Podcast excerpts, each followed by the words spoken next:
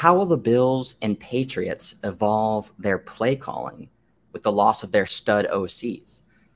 Zach Wilson sucked, Mac Jones rocked in their rookie debuts. Does it matter for really forecasting their success in 2022?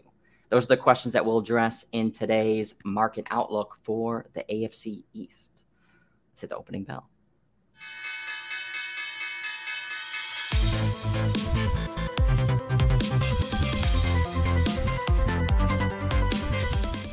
What's your best bet for the AFC East? I think it's got to be the uh, Patriots under here. I think Bill Belichick might be uh, entering he, the twilight of his career.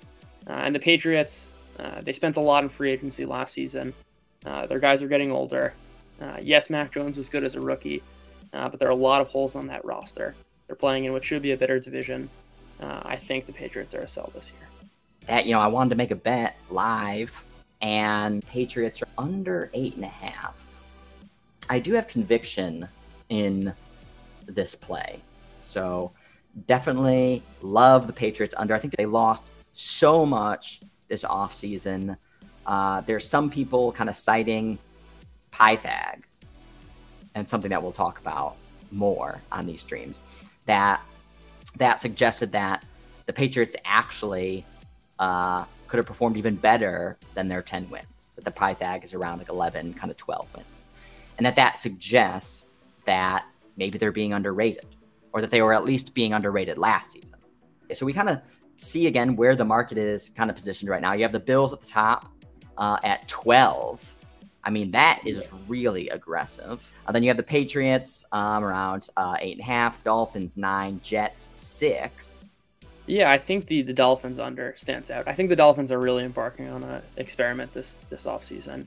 Uh, I think by uh, trading for Tyreek Hill, already having Jaylen Waddle, trading away DeVante Parker, I think they're almost signaling that uh, they're going to play to two of strengths, which are releasing the ball quickly, throwing accurately, relying on yards after the catch, which I think is going to give up uh, kind of the ability to throw the ball down the field. I don't think uh, they're even going to be holding to onto the ball very long. I think Tua is going to get the ball out of his hands real quickly. Uh, and I think while there are certainly cases for upside, uh, I think with a rookie head coach, with an offense that's really kind of one dimensional, which is going to be relying on yards after the catch, they were terrible running the ball. Their offensive line is still bad. Uh, that shouldn't really change next year. Uh, with a one-dimensional offense, there's a there's a real case uh, and a tail for them to, for the Dolphins to be really really bad. Yeah, I think that's attractive, especially the pricing plus 200. There's a lot of moving pieces there. And one of the things that we talked about last week was if you're underpricing that phenomenon, then there's potential upside to, to taking the over on that. Something that we kind of flirted with last week when we were talking about the Giants. Uh, there's so many moving people uh, pieces there, but everyone's writing it off as it's certainly not going to come together. There's a lot of moving pieces for the Dolphins as well, and so is it all going to come together in just one season? Let's get into the Jets. Let's start with again, kind of looking back and kind of recapping some of their 2021 performance uh, to set the stage as we kind of look forward into 2022. See, the average kind of power ranking was around 29. Started the season off 0 3, 0 3 against the spread. Uh, had a surprising win against uh, Tennessee. Uh, and then moved up rapidly simply because they played competitively with the Falcons. And then had that very surprising win against the Bengals, which knocked out. That was the first game that knocked out a huge swath of the survivor pools. Because pretty much leading all the way up into that game, like 75% of the pool was still involved. And then about 50%, boom, gone in, in that game. And even this is a, a good point just in general uh, about power rankings and volatility and, and actually buying changes. Look at where the Bengals were. Uh, right, the Bengals had actually started their upswing. They were 12th in their game against the Jets. They lost kind of uh, a weird, you know, variant game against the Jets.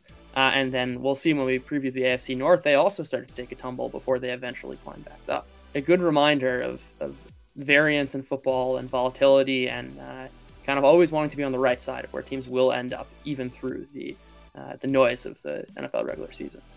And so we see, like going into 2021, the Jets had uh, a win total expectation of six didn't even meet that. Went four and thirteen, six and eleven against the spread. This is one of the nastiest numbers that I've seen thus far. Kind of putting these slides together. Uh, a 100 unit better betting on the Jets last year on their money line and spread, lost a thousand bucks. Pythag had them around four wins. Our Pythag 2.0 actually had them at 5.3, so a little bit better than uh, realized uh, performance. But one of the kind of key uh, inputs to Pythag 2.0 is, as we know, one of the key inputs to Pythag 1.0 is points for, points against.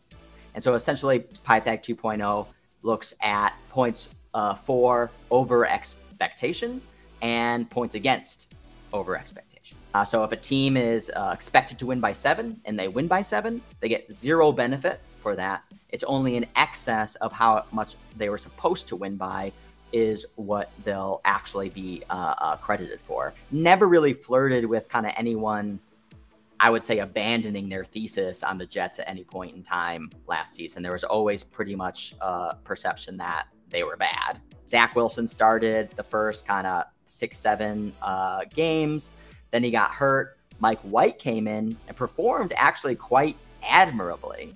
Uh, in fact, I would say when he was performing, that's when the Jets' offense actually kind of clicked for a little bit. And that, in fact, that's when they beat the Bengals. That's right, and, and even had a, a, pretty good first quarter against the uh, the Colts before he got hurt, and yep. Josh Johnson stepped in. Um, yeah, and that was another game where they were huge underdogs. Um, again, a, a ten point underdog, and, and, you're right. Throughout that kind of first quarter or so, uh, they were kind of making Colts betters nervous for sure. If anything, it actually points to to the power of the offensive play calling. Uh, Zach Wilson was awful uh, last year. There's no way around that. We, we'll talk about whether that matters. I, I, think it says more about how the, the Jets position their quarterbacks than, than Mike White being good. I don't think Mike White's an NFL quarterback, hmm. but the, the very fact that you know he could put up 34 points speaks to uh, kind of the power of the the offensive design and the offensive game plan. We see uh, on the right side, uh, kind of like how the market positioned around the Jets on a week to week basis. And it's pretty much red across the board. Uh, the two times that they kind of hit the green from a bet betting percentage perspective. So at least kind of more than 50% of the betting market kind of leaning into them was first the Falcons, which they were competitive, but lost and lost against the spread. Uh, and then late in the season versus Jags when they actually did win that game. Uh, so now let's kind of go into the offseason, look at the NFL draft. I'm not an expert on the NFL draft. One of the reasons why I solicited help from Ron A Sports over here, uh, who does a whole breakdown, kind of detailed analysis of every team, every pick. It's really impressive. He just provides some really sharp insights. But so I basically kind of got some of his reports he sent across to me so we could share on the stream and then shared a few nuggets from his reports. He's certainly excited uh, with Garrett Wilson from Ohio State. So that just adds even more ammunition to an already kind of young wide receiver core. And then also they drafted running back Breece Hall from Iowa State. And I've had I've heard mixed reports on him. A second round pick. He can catch the ball out of the backfield. One of the things I was reading though is he's not great kind of off the tackle. So that could potentially you know mitigate some of his some of his upside. Yeah, so let's talk now about other offseason changes for the Jets. So boosted the offensive line, uh, replaced Marcus Maye with Jordan Whitehead, signed CJ Uzomah. uh, lost Jamison Crowder, but again he couldn't necessarily stay healthy, kind of year in and year out had a decent year last year. Elijah um, Moore is going to be a going to be an upgrade in the slot. They, yeah, there's more than enough talent in the wide receiver core to kind of absorb that loss. Addition that's not even on this list is uh, Mekhi Becton, who essentially was out uh, all of last year, right, getting hurt in week one. That, that's a top ten tackle. Yeah, and I think there's questions around, you know, how healthy one is he going to be? What's his mental state. If he comes back, if he's healthy, and if he performs in line with expectation, that would be huge. You could grade the Jets' offensive line as potentially, I mean, top 10, top five, if it all kind of comes together. That would be huge for someone, for a young quarterback, you know, like Zach Wilson, who also struggles with kind of decision making, to be able to kind of give him more time. There certainly is a case for, for being above average uh, at every position. Uh, let's move on to 2022 now. Uh, so still pedestrian expectations. So win total kind of expectations at six. Our Pythag 2.0 model suggests no bet. Uh, strength of schedule, the expectation of a strength of schedule. This is kind of using the futures implied kind of win totals. Of course, like we talked about on previous streams as well. I mean, the strength of schedule can totally change over the course of the season. Projected to be the eighth hardest still They don't get a break from a rest perspective, so it's a net minus eight days of rest for them. And then their mean spread, you kind of look across the board, you can see that they're underdogs in pretty much every game except for three games versus arguably like three of the kind of bottom five teams in the league. Yeah. Uh, so mean spread almost four points, and it's probably actually a little bit higher than that since we don't have a line for the Browns. Anything stick out to you kind of when you're looking at the Jets? Uh, I think we're going to get a pretty good sense of kind of what Zach Wilson is early on, at least the, the tendencies, how they plan to utilize Zach Wilson. But if I kind of like what I see and they, they sneak out a couple wins, let's say they're like, you know, two and four, two and five, that's kind of the time we'll all be investing in, in the Jets' future uh, considering their schedule uh, towards the second half with games against the Seahawks, Jaguars, Lions, uh, Bears. Even the Vikings aren't too daunting. One of the reasons I don't like this for the Jets is it's going to put pressure, obviously from the fan base for sure. If the team is struggling, which I don't, it wouldn't be unfair to suggest that they would be. I mean, they're underdogs through week 12, and these are tough, tough games. Obviously, if Zach Wilson's the same quarterback he was last year, they're going to be a disaster. They're not winning games. Again, they beat the Bengals last year. Uh, anything can happen in one game. I think that's what the Bengals game represents. And uh, who knows with the Dolphins? I don't think they're going into Lambeau and winning. I don't think they're going into to Mile High and winning.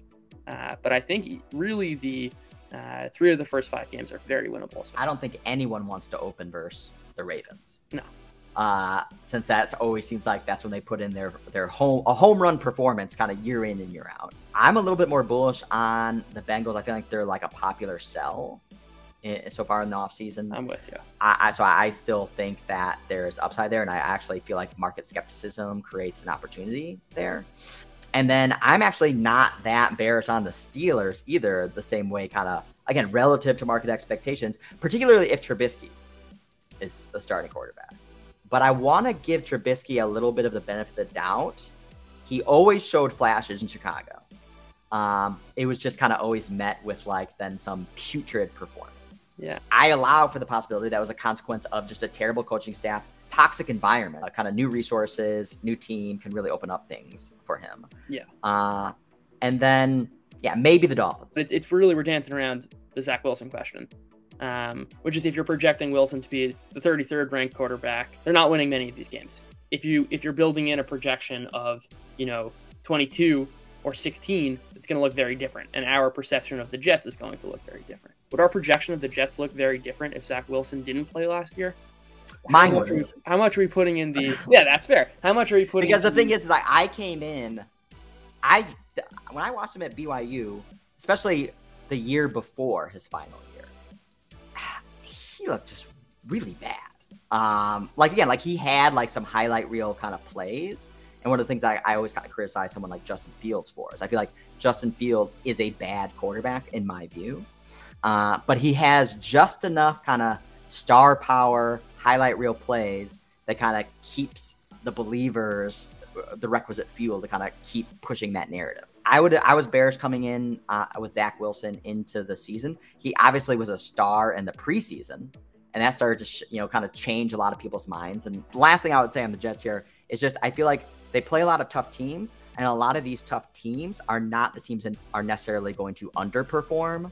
And then I think the bad teams they play, I think, are actually teams that could outperform you know teams like the Lions, teams like the Jags, where you look at them right now and they're favorites. I would not be surprised by the time they play them that they're not favorites. Jets under. That's that's where that's where I'm feeling. The price is set fine. I might buy a future midseason. The Miami Dolphins. Uh, 2021 uh, came into the season with the expectation of nine wins. They hit it. Nine and eight. Uh, nine and seven. The ultimate, the ultimate backdoor.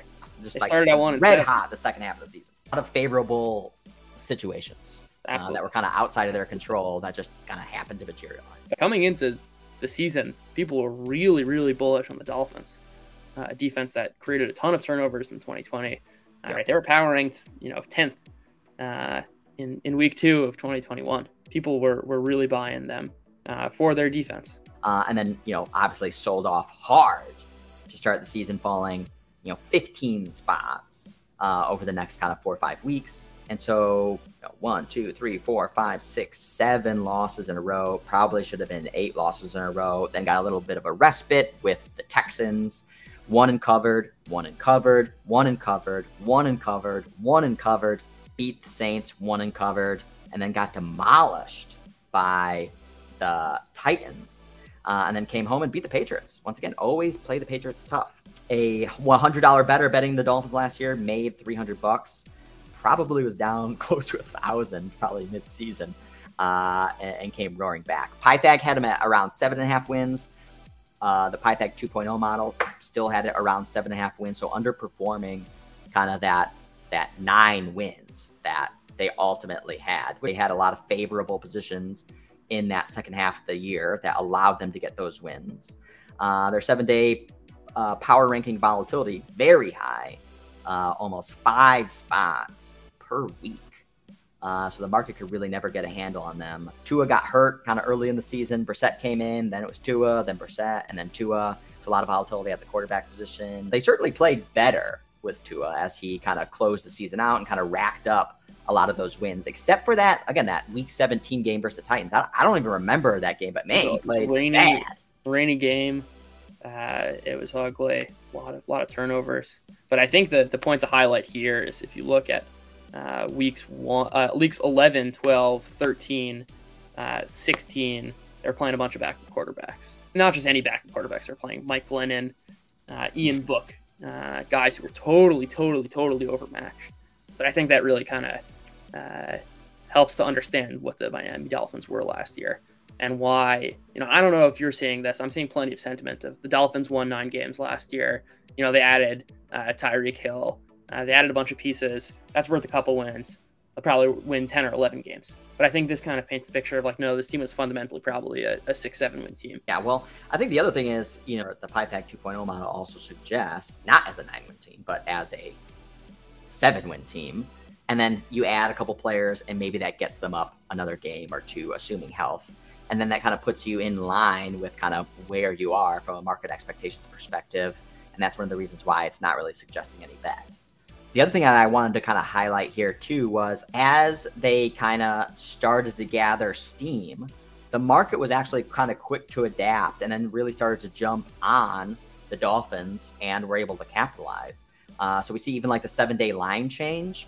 Uh, so, you know, which monitors kind of how the line moves uh, from the Sunday night opener all the way through the next Sunday's close. And starting from week 11 all the way through week 18, the line moved in their favor 1.1 point, 4 points, 2.5 points, 7 points, 1 point. But we also see, again, the, uh, the super contest pick twice over that time period. The Dolphins were the number one pick uh, and won and covered in kind of both both of those. So you kind of see a very sharp sentiment shift. People thought the Dolphins were going to be, you know, a, top ten team or they're power ranked as such, and they were one and seven, and people were really asking, is this kind of fluky? Is this not? And after winning a couple games, especially the Thursday night game against Baltimore, it was like, okay, this team's a little better than, better than their record shows.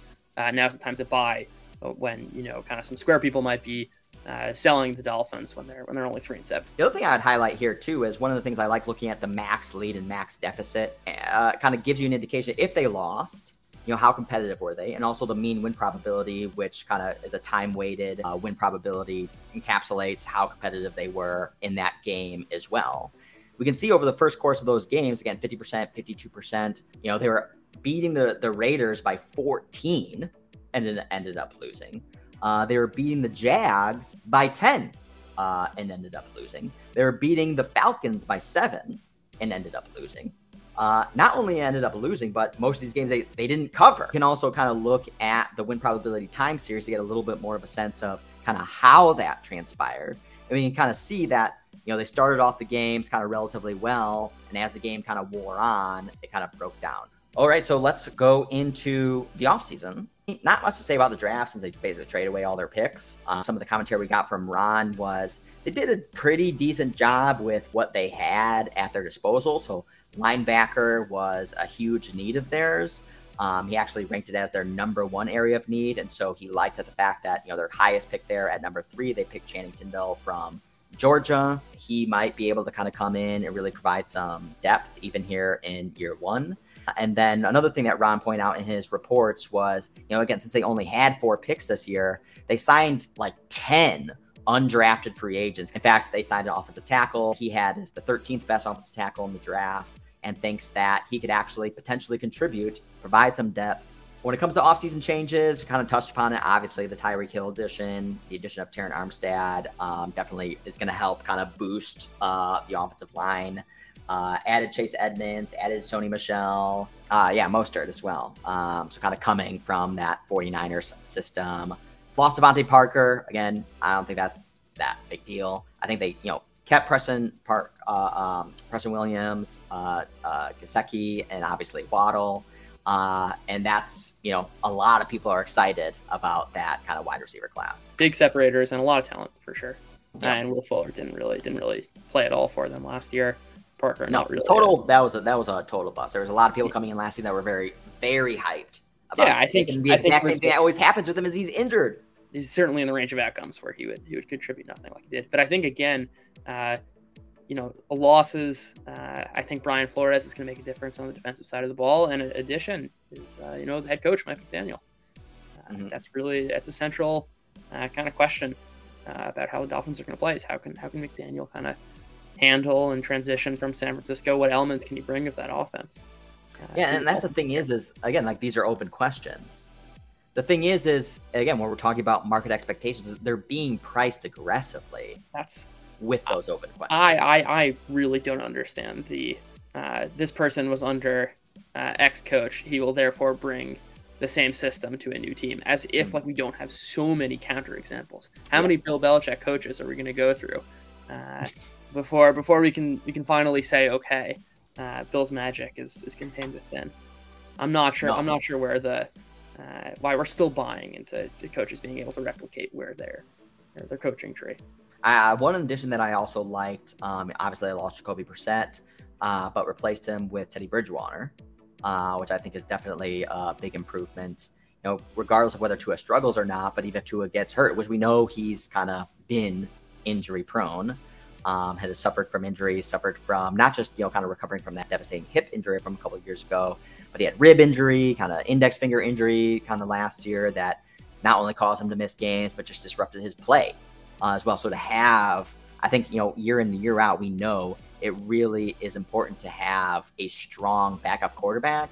You know, a couple teams last few years flirted with trying to use Teddy as a starter. I don't think he's a great starter, but man, I think he's an awesome backup. Great backup. He can really adequately fit in. So in 2022, again, like priced at nine, aggressive. Division plus 435, plus 165 to make the playoffs. Super Bowl plus 3,300. Again, Pythag 2.0 model, no bet. Uh, 14th hardest schedule, so kind of just average. Um, they have a net benefit of five days of rest. Mean spread is basically flat. The central question for me with the Jets was I think we're going to learn a lot about Zach Wilson. And for the Dolphins is I think it's really a kind of a, a new offense that has not been tried uh, in the NFL, which is how, how much can receivers after the catch uh, make a difference. And I think uh, we'll sort of get some signal that I don't even care about the results from the first four games. And I'm almost expecting them uh, to kind of to lose to, to the Ravens, lose to the Bills, lose to the Bengals. Uh, maybe they'll they'll beat the Patriots.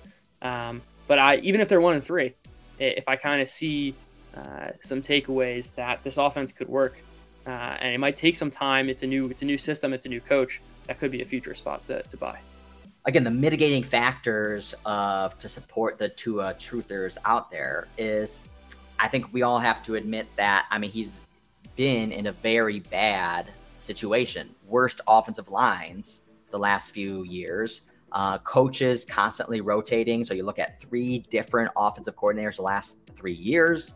And then, you know, even this offseason, you know, kind of still flirting with potentially signing uh, or trading for Deshaun Watson. Kind of a broader kind of macro thesis trade here, which is to fade every team that wanted Deshaun Watson. The fact that they would leverage the brand, the reputation, the money, sentiment from fan bases, over lever yourself in order to get someone like Deshaun. It's a, des- it's a desperation move. That's exactly what you're describing. Is an organization desperate uh, for for their savior. But I think even to your point about Tua, uh, like remember his his rookie season, they had this kind of arbitrary start date where Ryan Fitzpatrick led the Dolphins to a five and three start, and they kept on taking him out of games Uh, right, the organiz- the the Tua story with the Dolphins has been rocky from the start. With that said, uh, I think the the move of DeVante Parker uh, and trading for Tyreek Hill signals that they're going to build an offense around Tua's strengths. Uh, Tua is a very accurate quarterback. Uh, he's not going to be able to win deep in the same way that Patrick Mahomes and Josh Allen can win deep. And the offensive line was dreadful last year. Uh, I'm looking at stuff perfectly blocked plays, which essentially looks at if, if there's one weak link on your offensive line, uh, there's likely going to be a pressure or a sack. The Dolphins were three and a half standard deviations worse than the mean on plays basically that were not quick outs. Three and a half standard deviations. I think the Dolphins are going to run an RPO offense, which is what they started to do in the second half of the year, uh, where they had success, which basically mitigates the effect of uh, unperfectly blocked plays uh, because you're getting the ball out really, really quickly. Can you be one dimensional like that?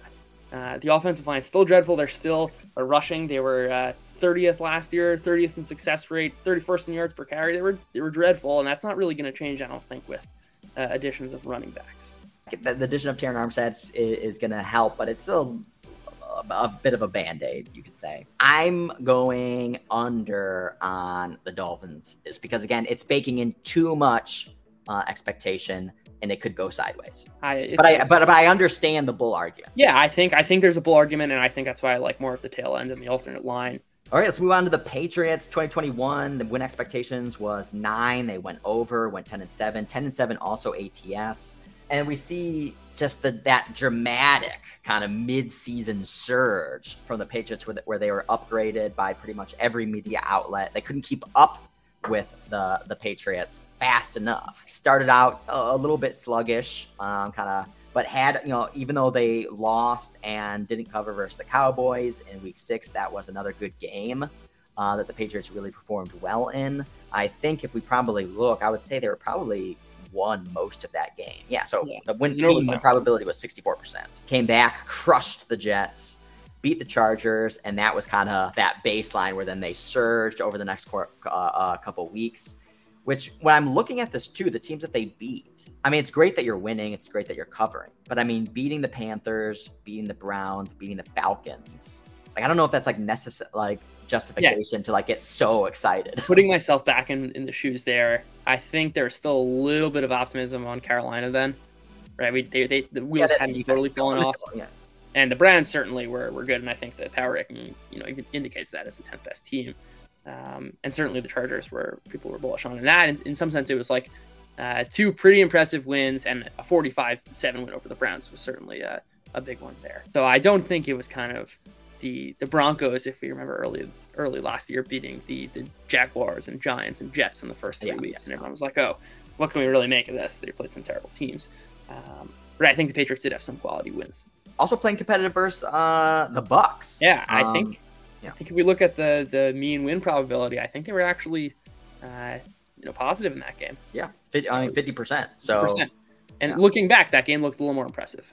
Kind of, you yeah. can create the the cases retrospectively and saying, oh, okay, maybe there was something there that wasn't just a total fluke. It was really the Chargers game that really ignited uh, that surge, kind of mid season. I mean, it went from in week four, the twentieth ranked team to in 10 weeks the fourth ranked team. I, you do not see that every season.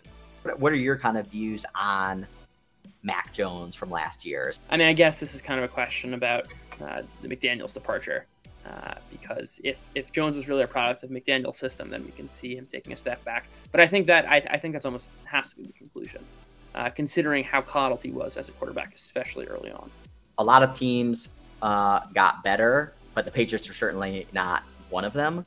Um, so I'd say, you know, again, even uh, from some of Ron's feedback around the draft, wasn't necessarily super positive. Didn't love the first round pick. Thought they took him too early. Didn't have anything like super meaningfully positive to talk about. Tyquan Thornton. Um, I've read other things for, about him as well that suggest that he's not really a NFL caliber kind of wide receiver. He's lightning fast, and that kind of seduced a lot of kind of evaluators. Uh, but maybe he's going to be more of like a punt returner, kick returner, and that's certainly not worth a second round pick. Maybe see even PFF ranked them 192. Uh, and for a second round pick, I mean that's that is a huge, huge reaches. Both both picks, 86 to yeah, uh, 29, and massive reaches. I don't I don't think uh, I mean, we can give Bill Belichick the benefit of the doubt on, on the coaching side.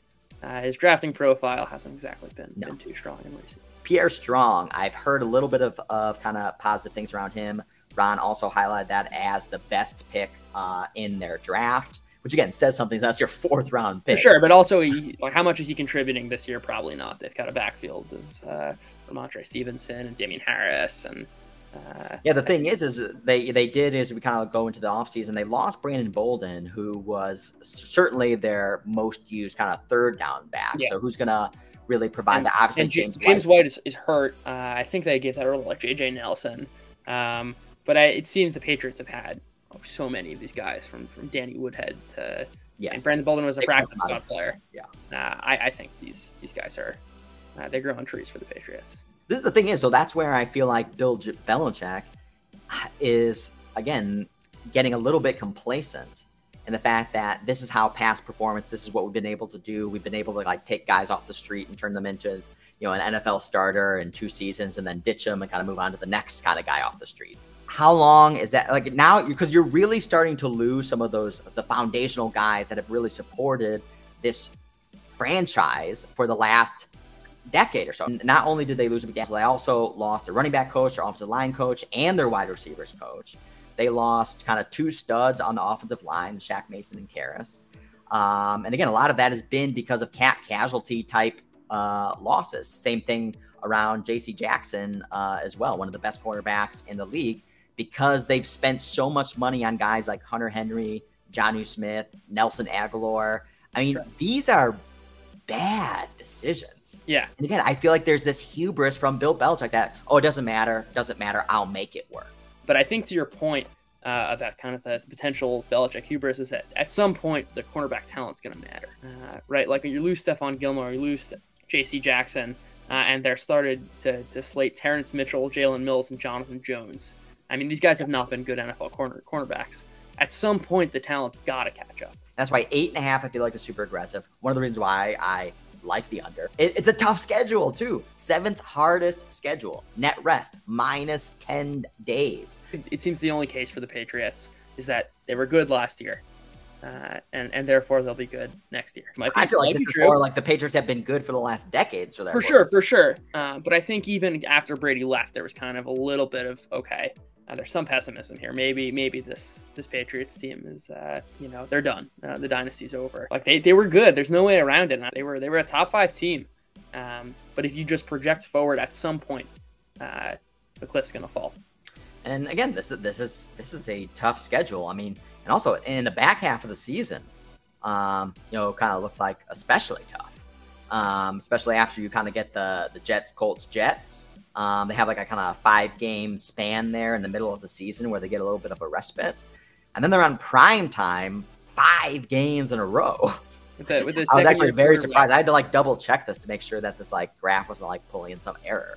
they're going Thanksgiving, Thursday night, Monday night, Sunday night, then Christmas. So going to be a big stage, going to be shifting sentiment across kind of the the Patriots, kind of no matter what. But at eight and a half, yeah, this it's hard to find nine wins here. So let's go and close with the Bills. Last year, we're also kind of a Super Bowl uh, uh, favorite. Started the season uh, as the third ranked team, moved up to the best team for a little while there in the beginning of the season. And then even to close the season, you know, in arguably one of the best games uh, in NFL history. Uh, with the Chiefs in in the playoffs, going to OT, kind of back and forth. A lot of people suggest that the Bills were still better than the Chiefs. So they ended up going 11 and 6, meeting expectation of 11, went 9 6 and 2 against the spread, made better, $100 better, uh, $100.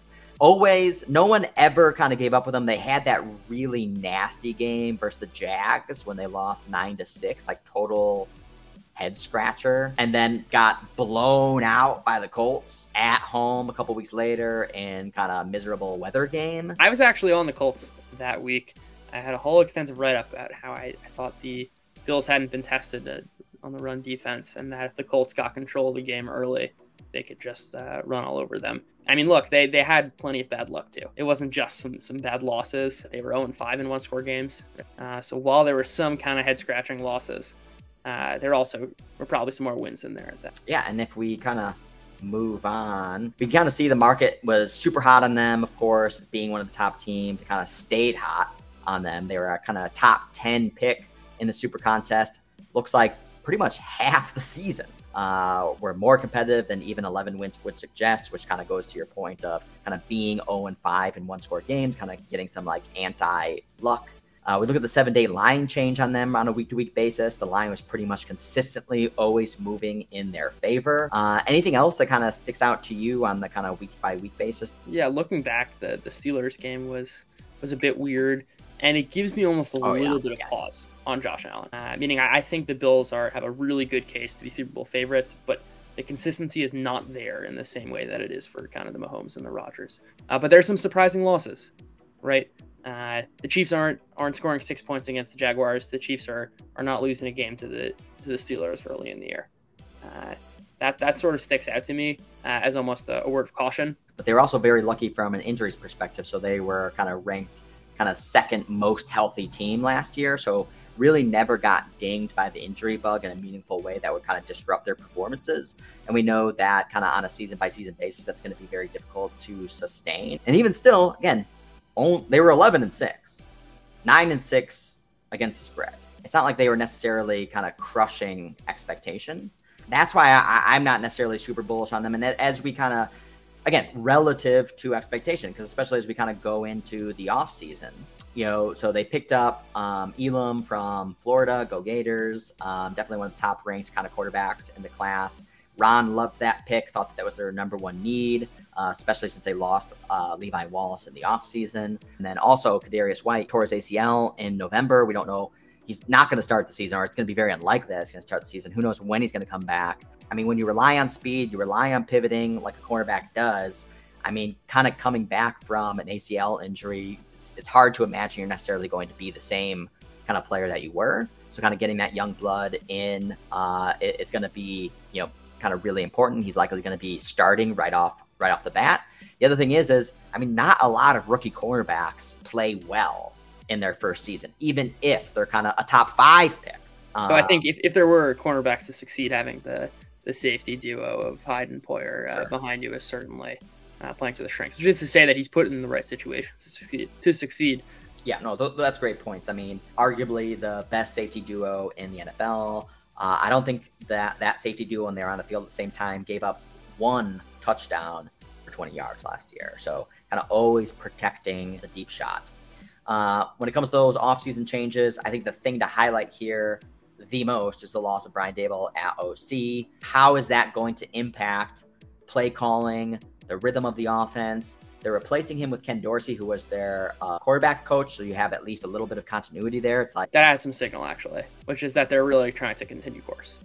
Uh, they're staying within um, and not trying to you know reinvent themselves. But yeah, I think I, I would uh, agree with that. I think where you know we've talked about in the previous teams when there's been disruption either at the head coaching or the offensive coordinator or what the play calling is going to be. There's a lot of uncertainty.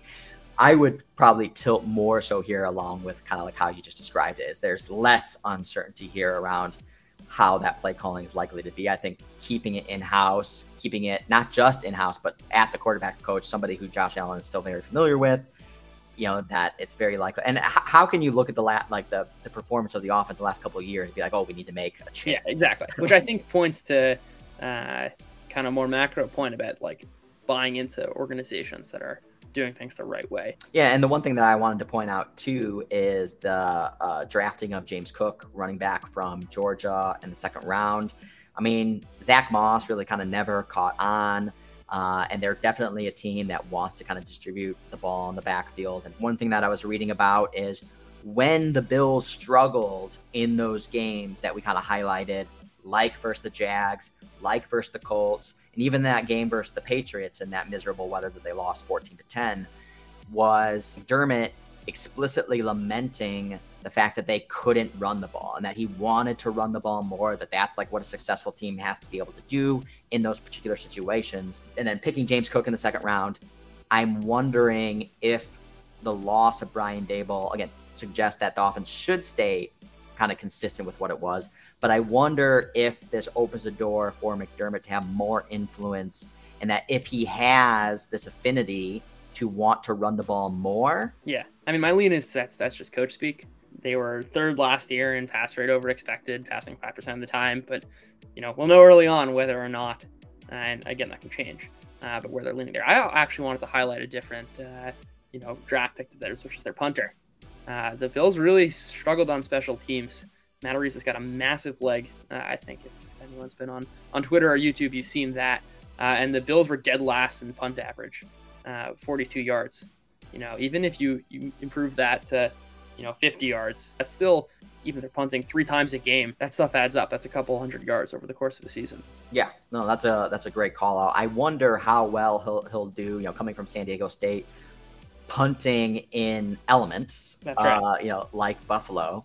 But yeah, if you can uh, uh, improve performance there, that's one of those kind of things that goes a little bit unrecognized. It's not sexy, but we know when you're watching the games, you're seeing these things play out. That can certainly move the needle yeah, yards yards are yards. So let's go into 2022. 12 wins, as we talked about the, at the top. Man, that's hot. Uh, uh, playoffs minus 525. That's, I mean, this, there's so much that can go wrong in like any one se- season. I would never bet minus 525.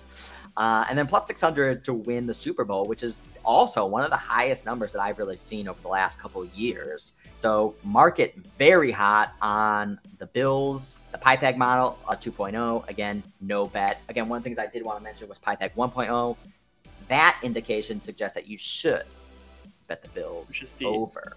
Got a positive net rest of plus 12 days, mean spread approaching a touchdown. Uh, well over a field goal, around minus five points. We can see it on the screen. I mean, pretty much uh, heavy favorites in five, six games. Uh, and you know, again, they don't have a very tough schedule. It's basically middle of the road. We see it's 15th kind of hardest schedule, and you're obviously going to benefit when you're playing the Jets twice, you're playing the Lions, you're playing the Bears, uh, and then again, you only got really a handful of games for super tough, first tough teams, or arguably tough teams: Rams, Ravens, Packers, Bengals. So that's where I guess I could see the angle towards why you might want to take them over the 12, even as, as aggressive as it, as it is. Mostly because this is this looks like a relatively accommodative schedule. Well, to counter that slightly, is they've got a bunch of tough away games, right? They're playing at LA, at Baltimore, at Kansas City, at Cincinnati, and some of their tougher games actually come on the road as opposed to at home. 12 is a huge number. It's a huge number, and so many things can go wrong in an NFL season. Uh, that, that betting over is a real tough sell. Yeah, the the home away split is a good call out too, especially the first four games. Uh, three road games out of that that first four. So away at the Rams, kick off the season away at the Dolphins, away at Baltimore, and then you get a little bit of a respite uh, versus Pittsburgh at home, but then you go right back on the road versus the Chiefs. So that's certainly um, you know a tough kind of first six games there. Then they go into their bye, and then they kind of come out uh, and play on Sunday Night Football versus the Packers you know, it's going to be a high profile game. But already, I mean, even now, uh, they're like minus four uh, in that game. So getting a lot of kind of benefit of the doubt, uh, minus a, essentially a touchdown versus the Vikings. Um, I mean, these are some aggressive, aggressive spreads in, in my view. Again, that just kind of piles into the fact of just how hot the market is on the Bills. Yeah, no, I'm, I'm right there with you. All right, so that was um, a good kind of rundown of the AFC East. Uh, kind of one of the best bets that we had was taking the Patriots kind of under a lot of question marks around the Dolphins kind of heading in the season. And then I can think we're maybe a little bit split on the Jets. Definitely um, split have, on the Jets. Ha- have a tough schedule. I don't love Zach Wilson. I'm happy happy to be proven wrong. uh, we'll be back next week and be previewing uh, another division kind of as we head into training camp. Uh, so we'll see you then. I'm going to hit the closing bell.